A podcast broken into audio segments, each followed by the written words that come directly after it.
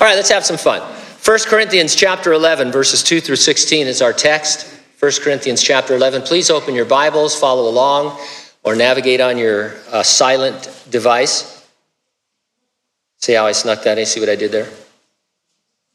The topic in these verses since in Corinth it was considered shameful for a woman to pray or prophesy without a head covering, Paul said, For if a woman is not covered, let her also be shorn. The title of our message, The Shorn Ultimatum. Let's have a word of prayer. Well, it works. Father, thank you so much for the worship you've bring us through and, and just taken us into your throne room. It's more than preparation of the heart for the, the message, Lord. It, it's, it's joy in itself. It's a little taste of heaven, Lord, when we'll all be before your throne singing you praises for your wonderful gift of salvation. Now we uh, want to turn our attention to your word. We're confident that you will help us with it because you promised you would be our teacher, and you also promised that you would be here in a special way when the church gathers as your temple. And so speak to our hearts. We pray in Jesus' name, and those who agreed said, Amen. I refer to it as witness wear. It's clothing that presents a Christian witness. Some of you might have something on like that now.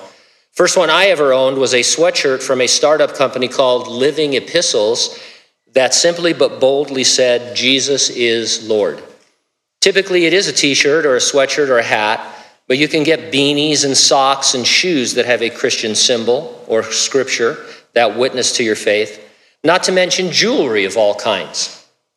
Came across one article that reported the following The Christian clothing sector has become one of the most popular in the American fashion industry. Total sales are more than $5 billion each year. Christian t shirts are the number one choice of teenagers and youth below 23 years of age, exceeding the popularity of t shirts from even the NBA. Good for you, kids. Among the believers in the church in Corinth, there was a witness wear and a witness not wear that was causing problems in the worship service. There was something that the men were wearing that they shouldn't have been wearing. Paul is going to tell us in verse 4 every man who prays or prophesies with his head covered dishonors his head. And there was something that the woman, uh, women rather were not wearing that they should have been wearing. Uh, verse 5 But every woman who prays or prophesies with her head uncovered dishonors her head. Does this have any significance to us today? I mean, after all, among the Christian sisters, there are very few head coverings, and the brothers with hats sometimes leave them on during the worship service. Are we therefore violating Scripture? I'm going to organize my comments around two questions. Number one, what was the dishonoring head covering? And number two, who was the head being dishonored? So let's take a look at the head covering first uh, and, and, go through that. Uh, www.headcoveringmovement.com. Don't go there now, but you could check it out later. Headcoveringmovement.com. It's a website devoted to bringing back the wearing of head covering by all Christian women in worship services. I'll say this they have a really cool logo. I almost want to do it just for that. One of the first things you read on the site says the wearing of fabric head coverings in worship was universally the practice of Christian women until the 20th century. What happened? Did we suddenly find some biblical truth to which the saints for thousands of years were blind? Or were our biblical views of women gradually eroded by the modern feminist movement that has infiltrated the church? You might not realize it, but in many domin- uh, denominations, even in America, head covering for women is still the norm, and certainly around the world. Now, there's so much disagreement on these verses that I want to do something a little different. I want to first try to identify what the men were wearing and what the women were not wearing. And then once we have a handle on that, we'll go back and go verse by verse. But I think it will be helpful because Paul bounces around to, to kind of understand what we think the problem was. Another disclaimer with so many really competent Bible scholars and commentators in disagreement on certain particulars in these verses, we are not going to be the ones who solve this topic once and for all. But we do need to make discoveries and then make some decisions. It isn't enough to dismiss head covering as cultural. We need to see if it is biblical. You sisters can either go on just as you are, or, or you might need to scarf up uh, at some point. And so let's get into it. So the Christian brothers in Corinth were wearing something they shouldn't. Verse 7 and verse or verse 4 rather in verse 7 every man who prays or prophesies with his head covered dishonors his head a man ought not to cover his head now right off the bat head covered is a poor translation in terms of what is being said about the men the word should be translated having down the head now, that's a weird expression it doesn't mean hanging down your head as if in sorrow it means there is something hanging down from your head. A Greek scholar says further that it is an expression that would only be used of a type of fabric hanging down the head. And so the question to ask as we start is what fabric did the brothers in Corinth hang down from their heads? I think we get a big clue in Paul's second letter to these same believers. 2 Corinthians chapter 3 verses 12 and 13, you can look at them, I'm going to read them. Therefore, since we have hope, we use greater boldness of speech Unlike Moses, who put a veil over his face so that the children of Israel could not look away steadily at the end of what was passing away. This is refer- uh, referencing when Moses came back from visiting God and the fact that his face shone with the glory of God. Moses wore a veil afterwards so that the Israelites would not see the glory fading. Paul used it to teach a spiritual truth. In verse 15 of 2 Corinthians 3, he goes on to say, even to this day, when Moses is read, a veil lies on their hearts, meaning the Jews. Nevertheless, when one turns to the Lord, that veil is taken away. There's obviously a lot we could say here, but the point for today is this.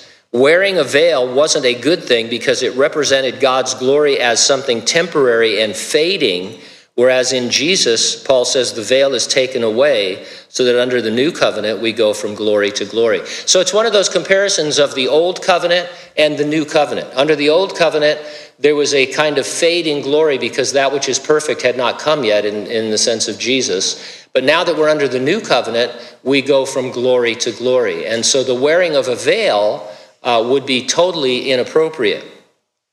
I suggest, and others do too, that what was hanging down the heads of the brothers in Corinth was a veil.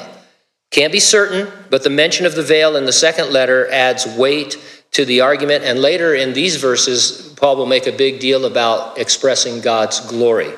And so we're going with a Moses veil. They thought it called attention to the glory of God, that people would look at them and think, oh, like Moses, whose face shone with the glory of God. You ever have? I was I grew up Catholic, and, and I had a glow in the dark crucifix on the wall. And so I'd always be careful to leave the light on so it could charge up, you know. And then and then if I ever I had to get to sleep. Maybe that's why I go to sleep so quickly now, uh, because you had to go to sleep before it discharged. Otherwise, you had no one watching over you, and God forbid you wake up in the middle of the night with no glow uh, and stuff. But Moses' face actually glowed, and he put the, uh, but it faded. And so he put the uh, veil over it so that the people wouldn't see it fading. Uh, and so it was the exact opposite of what uh, you want to represent to, in the New Covenant. You don't want to represent the fading glory, which is a brand of jeans, isn't it? Doing my best here. Faded glory. You don't want to represent the faded glory. That would have been a good title too. I'm going to have to jot that down. Somebody remind me. And uh, anyway, so guys, no more veils. All right. So th- those of you who are into the guy veil movement, forget it. What the sisters in Corinth were not wearing that they should have been was a head covering, and that is a scarf or a shawl or some such fabric that covered the hair. Now, it does not follow that we ought to join the head covering movement. Head covering was definitely a concern in Corinth, but it was not universally practiced by all the sisters in the New Testament. And this is the important point. Uh, this text is not teaching that this is a universal practice for the church for all time. And here's one reason why. Number one, Paul gave instructions to Pastor Timothy in Ephesus on how believers ought to conduct themselves in the household of God. So it's the same general topic as is here in Corinthians. In 1 Timothy 2 9, Paul says, Women should adorn themselves in modest apparel with propriety and moderation, not with braided hair or gold or pearls or costly clothing. He didn't mean head covering. He didn't mention head covering, I should say. In fact, by telling them not to go overboard braiding their hair, he was letting us know that in Ephesus the sisters did not wear head covering. You could see their hair. Second, the Apostle Peter wrote to the dispersed Christians throughout Pontus and Galatia and Cappadocia, Asia, and Bithynia, which is much of the Roman Empire south of the Black Sea. In 1 Peter 3 3, he admonished the women concerning their adornment, and almost using the same words that Paul used, says that it should not be based on externals, including braided hair. Again, if the women were practicing head covering, their hair would not be in view. So it's reasonable to conclude that the sisters of Peter's audience were not wearing head coverings either. Notice, too, and this is important, the head covering is specifically connected to public ministry. It says in verse 5 of our text every woman who prays or prophesies with her head uncovered dishonors her head. The sisters in Corinth were not being told to wear head coverings at all times, only while participating in worship. Now, there are some other biblical customs that read like commands in their text, but are actually situational. We're told to greet one another with a holy kiss, for example. Inappropriate. We're not going to be doing that anytime soon. I'm familiar in my Italian culture with the kiss of death, uh, which is similar to a holy kiss. But uh, anyway, in fact, we had, it reminded me, I actually forgotten who it was, and he's gone now, but we had a young man uh, who was really into the holy kiss. And uh, most of the women that he was kissing weren't. Uh, and so we had to deal with him. And, and, you know, we thought, well, we have one of two options here. Either we initiate the holy kiss for everybody, or we just take him behind the church and say, quit kissing people. We think it's weird that's the option we went for. Jesus said we were to wash one another's feet. That is never going to happen here in my lifetime, or at least I won't be a part of it. There are denominations that wash uh, feet uh, annually or some as a ritual all the time. I uh, found out that this is completely off subject, and I'll forget where I am now, but I have to tell you this. Uh, have you ever heard the, the uh, Holy Week? Uh, the days are called like Good Friday, Holy Saturday. Have you heard Maundy Thursday? How many of you have heard Maundy Thursday? Maundy is from a root word that means uh, wash or serve, and it, it, it comes from Jesus washing the apostles' feet, they think, on Thursday. And so that's where that came from and stuff. And so a lot of denominations still practice that. I've seen it at weddings, but uh, excuse me, I was disgusted there for a minute. But. Uh, I don't know. Just so you've got head covering, you've got holy kiss, you've got feet washing, foot washing, feet or foot. I get foot. It's like in The Hobbit. Was it proud feet or proud foots? but anyway, uh, those are things that the church. Uh, you have freedom to do any of that, but it's not a must because you can prove biblically that it wasn't taking place all the time. And the apostles didn't talk about it all the time. Paul mentioned it here because it was situational to Corinth. And here's another thing this instruction on head coverings follows hard on Paul saying in chapter 10, Therefore, whether you eat or drink, whatever you do, do all to the glory of God. Give no offense either to the Jews or the Greeks, meaning Gentiles, or to the church of God. For whatever reason or reasons, women not wearing head coverings when participating in the service was offensive in Corinth in a way that it wasn't in other places. So we thus teach that brothers should avoid the temptation to wear veils, and that sisters are free to wear or to not wear head covering, but it is nowhere commanded. When in other countries and other cultures, or even here in the United States, both brothers and sisters ought to conform to what is the norm, becoming all things to all men in order to win them to Jesus. And so the question, what should I wear to church, is a good one to ask if you're in areas that are foreign to you.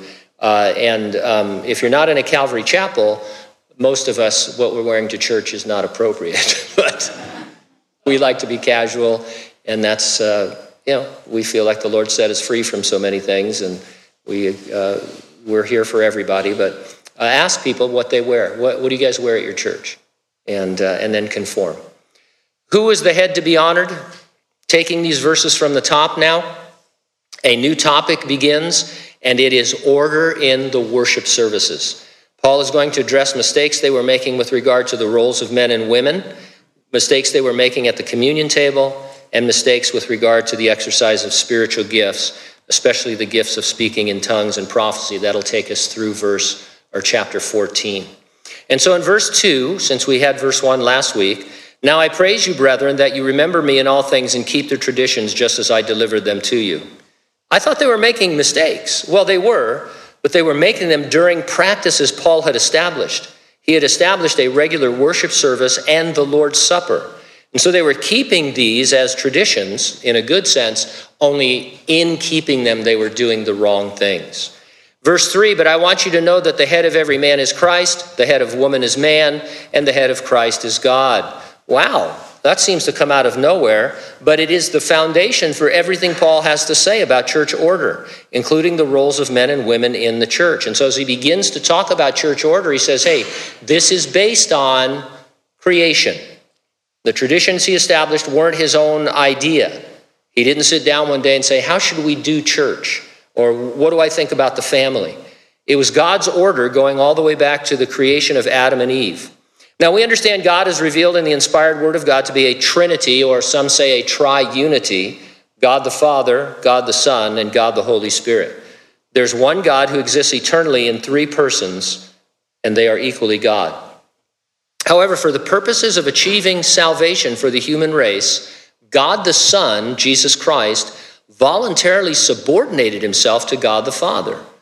Elsewhere, we learn that likewise God the Holy Spirit subordinated himself to both Father and Son as he is sent by the Father to reveal the Son. God the Father is the head, he exercises authority over God the Son. In essence, they are equal, but for your sake, so that you might be saved, they have adopted different functions. There is a proper order to things. There's also supposed to be a proper order among human beings. Jesus Christ is the head of every man. Each Christian man is to be in voluntary subordination to Jesus. Women are in voluntary subordination to their husbands and to church leaders, not to every man, but to their husbands for sure, and to church leaders. The man is not superior to the woman. In Jesus Christ, we are all equal. However, to function according to God's plan for the family and the church, the man has been assigned as the head of the woman. And some commentators feel that some of the Christian sisters in Corinth were taking their freedom too far and um, throwing off all authority and acting as if they had the same authority as men, not just equal with men, but instead of being under any authority, they uh, threw authority aside. And that, that may be. Verse 4 Every man praying or prophesying having his head covered dishonors his head. As Taserface explained to Rocket in Guardians of the Galaxy Volume 2, when asked why he chose that name, it's metaphorical. And so the head being dishonored isn't a man's physical head, it's Jesus, our spiritual head, the head of his body on earth, the church. So it's a metaphor. Wearing a Moses veil to appear spiritual was a big step backward in revealing Jesus Christ. And in a sense, it devalues Jesus' work on the cross. Anything that brings us back into the old covenant and puts us under things in the old covenant that are not in the new covenant, uh, it's a step backward and it's dishonoring. But every woman who prays or prophesies with her head uncovered dishonors her head, for that is one and the same as if her head were shaved. And so, this practice that they were into was dishonoring to the proper order of husband and wife. And Paul says, uh, he gives them this shorn ultimatum For if a woman is not covered, let her also be shorn.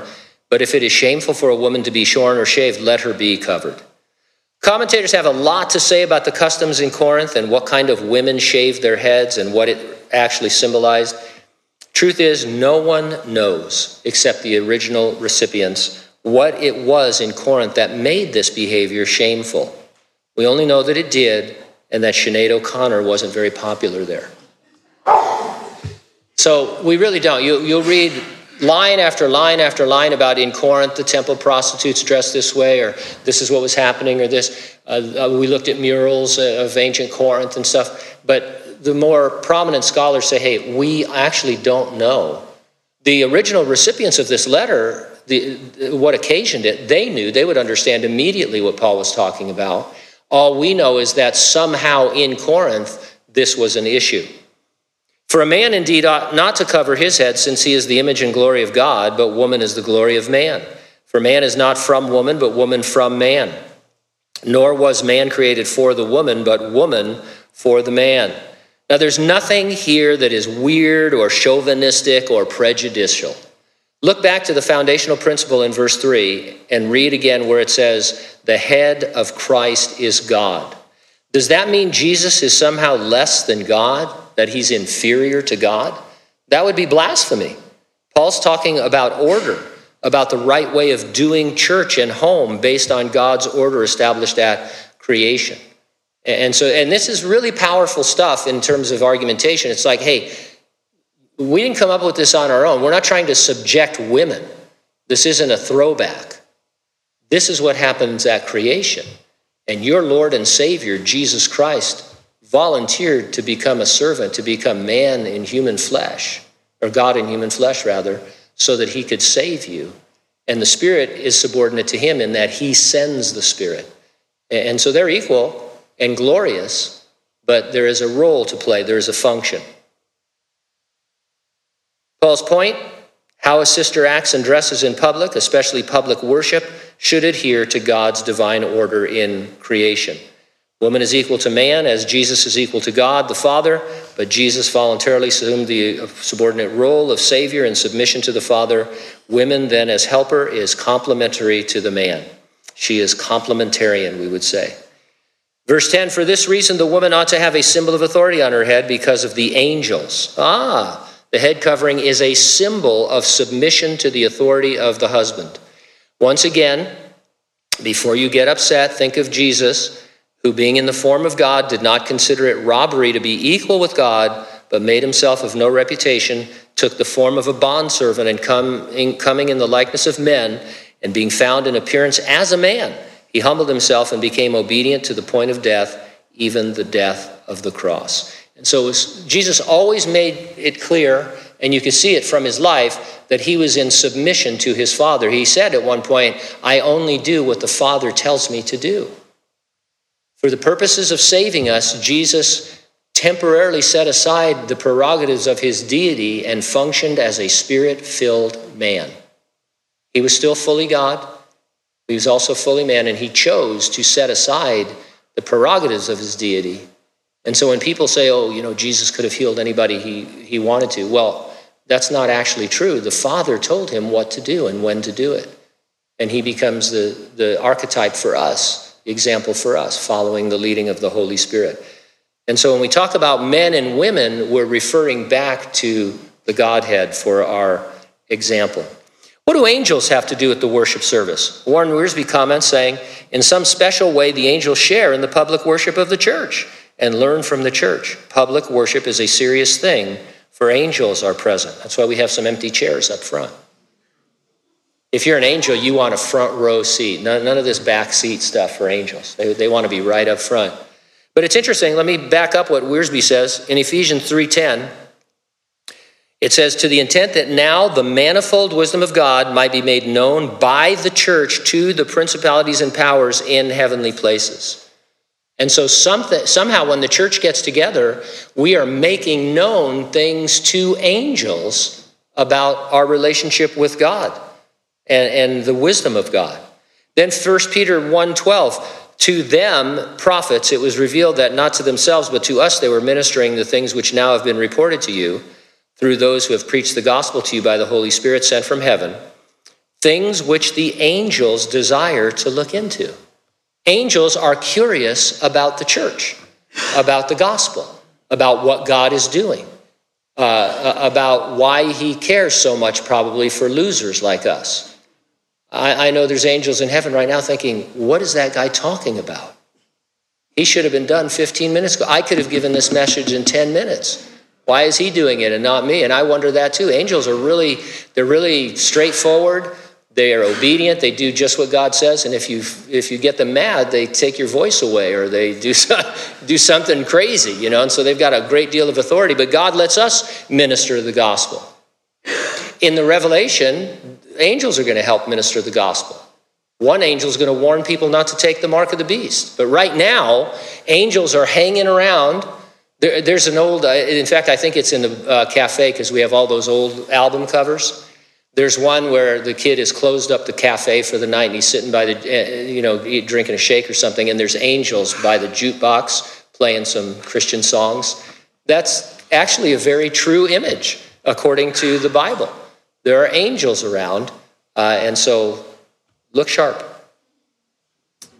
Nevertheless, neither is man independent of woman or woman independent of man in the Lord. For as woman came from man, even so man comes through a woman.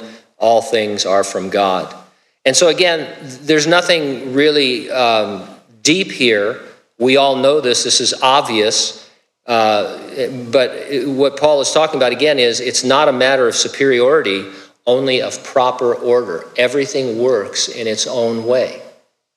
Woman is not independent of the man in the Lord. Woman came from man, even so, man comes through woman. I mean, that's just simple biology. But Paul says that's the order of things. And so we have to be proper and in order. When we get to talking about communion and the gifts of the Spirit, Paul uses the word order a lot. Do everything properly and in order. There's an orderly way of doing church. I'm not saying we're, you know, 100% on top of everything. No church is. But there are places where it's disorderly and um, to the point where the gospel's not clear. And so there's a, there's a way of doing things. Verse 13 Judge among yourselves. Is it proper for a woman to pray to God with her head uncovered? Does not even nature itself teach you that if a man has long hair, it is a dishonor to him? But if a woman has long hair, it's a glory to her, for her hair is given to her for a covering. Truth is, hairstyles and hair length can be rebellious, can't they? Who remembers the rock musical Hair? Remember that? Barry McGuire? Give me a head with hair, long, beautiful hair, shoulder length or longer. Here, baby, there, mama, everywhere, hair. It was a mark of rebellion to grow, for men to grow out their hair long. I suffered from this. I was just a kid, and every time, you know, now short hair's back in, but back then, if you were a kid, you got a regular boy's haircut. That's what it was called. Regular, there were two haircuts you could get regular boys or crew cut.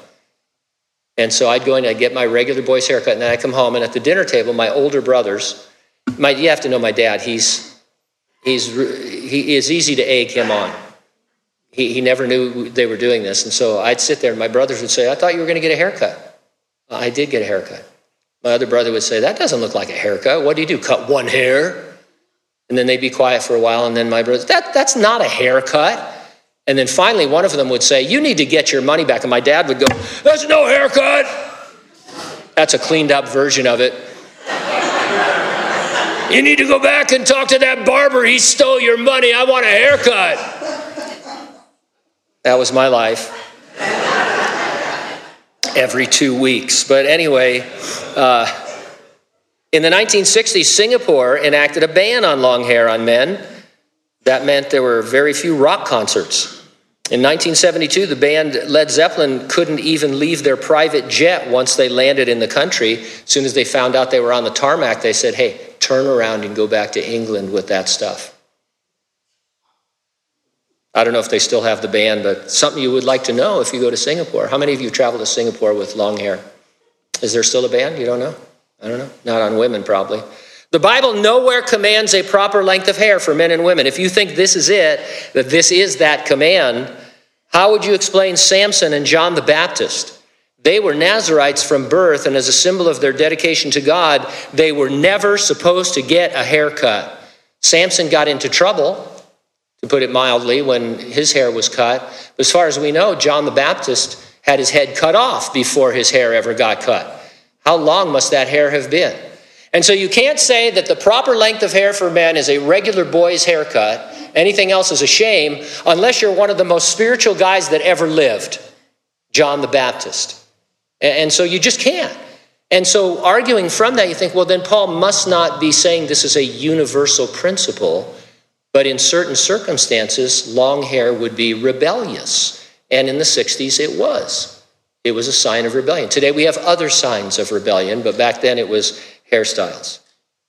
Generally speaking, throughout history, men have worn their hair shorter and women longer.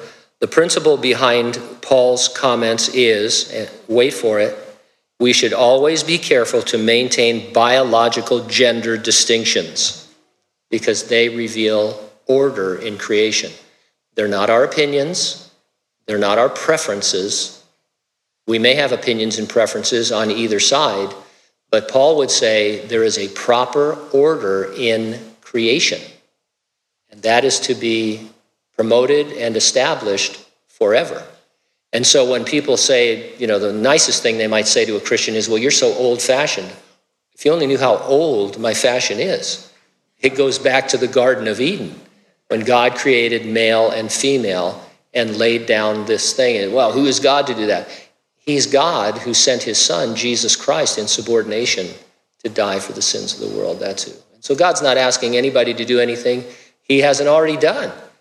And so let me say that again. We should always be careful to maintain biological gender distinctions because they reveal God's proper order. And that can't change. God's order can't change. Verse 15 is clarifying, but if a woman has long hair, it is a glory to her, for her hair is given to her for a covering. A more literal translation is, her hair is given to her instead of a covering. Was Paul confused? First, he said that the sisters must have their head covered. Then he says their hair was sufficient as a head covering. Well, it's because of the distinction we pointed out earlier. The sisters in Corinth, for a reason or reasons known to them but no longer to us, must cover their heads when praying or prophesying. They need not all the time wear a head covering, their long hair was sufficient, so long as it wasn't elaborately braided and decorated so as to call undue attention to themselves. And so it's not that a woman can't do her hair or look beautiful or anything like that, but you don't want to call undue attention to yourself. You want to fit in. Verse 16 If anyone seems to be contentious, we have no such custom, nor do the churches of God. John Wesley said of this the several churches that were in the apostles' time had different customs and things that were not essential. And that's what we believe Paul to be saying here. What if Jesus, in his earthly ministry, even one time acted independently of his Father? To quote Vizzini, inconceivable. So too, when we mess with God's order for the family or the church, it fails to communicate the true nature of God. And so these things are very important. All of a sudden, this isn't about shawls and scarves and baseball caps. This is about preserving the order of creation so that people will know that there is a God. You could apply this now to contemporary contentions that are in the world and in the church. Do women pastors and elders communicate the order God established at creation? Does same sex marriage communicate the order God established at creation? Does gender neutrality communicate the order God established at creation? To quote Warren Wiersbe again, the important thing is the submission of the heart to the Lord and the public manifestation of obedience to God's order. The head of every man is Christ, the head of woman is man, and the head of Christ is God. We are to communicate that foundational truth to the world by maintaining it in the home and in the household of faith. Creation declares the glory of God, and so can we when we maintain God's order set down in creation.